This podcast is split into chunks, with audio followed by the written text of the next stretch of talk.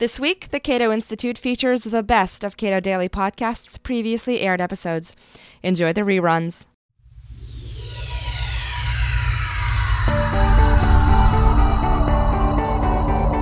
Welcome to Cato Daily Podcast with host Anastasia Uglova. It is Friday, May 11th. A Cato Book Forum yesterday gave Victor Gold a chance to present his new book, Invasion of the Party Snatchers How the Holy Rollers and the Neocons Destroyed the GOP. Vic Gold was deputy press secretary during Barry Goldwater's 1964 presidential campaign. He collaborated with President George H.W. Bush on his autobiography and co authored a novel with Lynn Cheney. But today he says the Republican Party is run by people Barry Goldwater wouldn't recognize. I caught up with Vic after his remarks to follow up with a few questions. You sound like a man who has lost his illusions about the people that he used to call his friends. Is that how this book came about?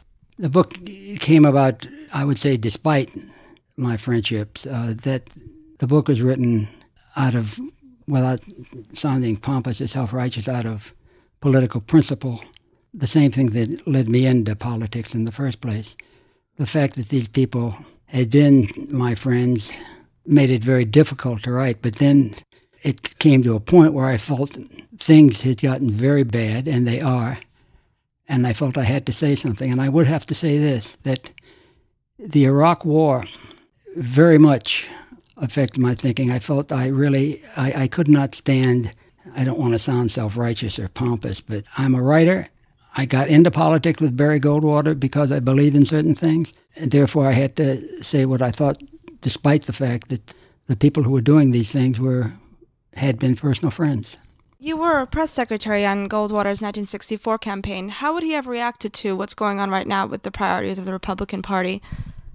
Goldwater's position on Vietnam, and he related to Johnson, was we go in with everything we've got, and if we if it's not over in a year, just get out. Don't bleed American lives over there. He would be very much opposed to this war, and he would be speaking out right now. In terms of what else is going on in the party, he spoke out very clearly on the religious right. He spoke out very clearly on Jerry Falwell and never apologized. Uh, he said he didn't do what John McCain did. He, he, didn't go back to, to Lynchburg to make a speech and to, to make up.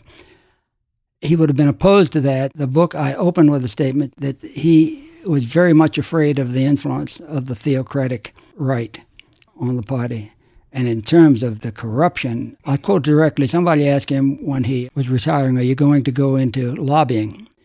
And Senator Goldwater's exact statement, and you'll have to pardon me, it's his language, was, I'm too old to be a pimp. If he had been in that debate a few nights ago, Ron Paul would have had a very vocal ally in his response to questions. Now, you've referred to President George W. Bush as a weak president, but this is a man who has extended, not rolled back, executive power. The powers go to him, but really it's a co presidency. This is Dick Cheney's view. Now, as a conservative, I think and always thought that what conservatives are supposed to do is look into the future in terms of powers. As Ronald Reagan said, there's no government agency that's ever been closed once it was opened. Well, there's no power that's ever been given to an executive that was ever given back. All the supporters of the current policies of this administration regarding powers to the Justice Department, powers to the White House, as Dick Cheney says, a robust executive, all of those powers will stay in place if Hillary Clinton is elected president. She's not going to give them back. Then we'll see who likes her definition or the definition of her Justice Department as to who represents a threat. But regardless of Hillary Clinton, the accumulation of these powers in a centralized government, that's, that's everything that Barry Goldwater is opposed and everything that the, the, Republican Party was opposed to. It was the Democrats, it was Lyndon Johnson and the Democrats who were trying to take these powers. According to your book, Dick Cheney and George Bush betrayed the principles of the conservative movement and the Republican Party, but have they also betrayed their own principles? Have, have they changed? Power changes people. I can't get into the business of whether they've betrayed their own principles.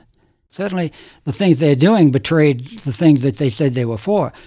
George W. Bush said, We're not going to nation build. Well, let's just take aside from the powers given to the Justice Department and the FBI. Yeah, he betrayed that principle. And furthermore, he's dug in on it. Everybody talks about the bunker mentality. George W. doesn't have a bunker mentality. He has what I call a Stalingrad mentality, which is to say, here I stand and here I stay. And you lost hundreds of thousands. He will not back up, and that's supposed to be strength. That's not strength. That, it's not strength when you're not the one and your relatives aren't the one who are getting killed over there. Now, I have to ask you've worked closely with Lynn Cheney, you're a personal friend of the Bush family, you've collaborated with George H.W. Bush. Was it difficult to write a book like this? Uh, very extremely difficult because all along the way, I had George Bush the elder in mind and Barbara. I had no second thoughts about criticizing Gingrich and those people that a lot of my conservative quote unquote friends were going to be offended and be outraged by it, or some of the neocons would not like it. But in terms of personal friendship, I had George H.W. in mind very much. As far as George the Younger, a day didn't pass and still doesn't pass. I don't pick up a paper and see something done out of this White House that's, that makes me anything but regretful or remorseful about anything I write. Even though it has changed your, your relationships and the rapport you have with these people? let me put it, they changed the relationship. Uh, I'm going to quote it. A great, it was a great de Gaulle quote. His finance minister came into de Gaulle one day and said, Monsieur le Président, uh, I'm having a very difficult time explaining your economic policies to my friends. And de Gaulle's answer was, then change your friends. They changed our relationship. I didn't change our relationship. God knows that it wouldn't have been wonderful if they had followed the principles we thought they were going to follow when they were elected. They'd certainly an awful lot better than what we'd have had with Al Gore and with the Democrats. To wrap this up, is there anything that can rehabilitate the Republican Party? Defeat. I think parties live, and we have, we, it hasn't happened in some time, but parties die in this country. We saw it happen to the Whigs. First of all, I think the country wants a conservative party. It does not have a conservative party. The Republican Party, these people are not conservatives. And it's the spokesmen who call themselves conservatives on talk radio, those people aren't conservatives. I call them the goose steppers. Everything the White House wants, George Bush could come out today and say, Today is Saturday. And if Nancy Pelosi said, No, actually, it's Friday, uh, we'd hear Rush Limbaugh saying it's typical of the Democrats to deny the fact that in Japan it's Saturday. The party's got to die and be reborn. The neocons, once they're out of power, the neocons will go back to their think tanks. The theocons will flounder around, and they may go form their own uh, form their own party. Maybe they'll keep this party. Then let's organize a new conservative, or a new libertarian, or a new Republican party, and have the people who still believe in the Goldwater principles form the nucleus of that. Thank you so much, Victor, for speaking with us. This has been Cato Daily Podcast. As always, thank you for listening, and if you like what you hear and would like to learn more about Cato, please visit our website, www.cato.org.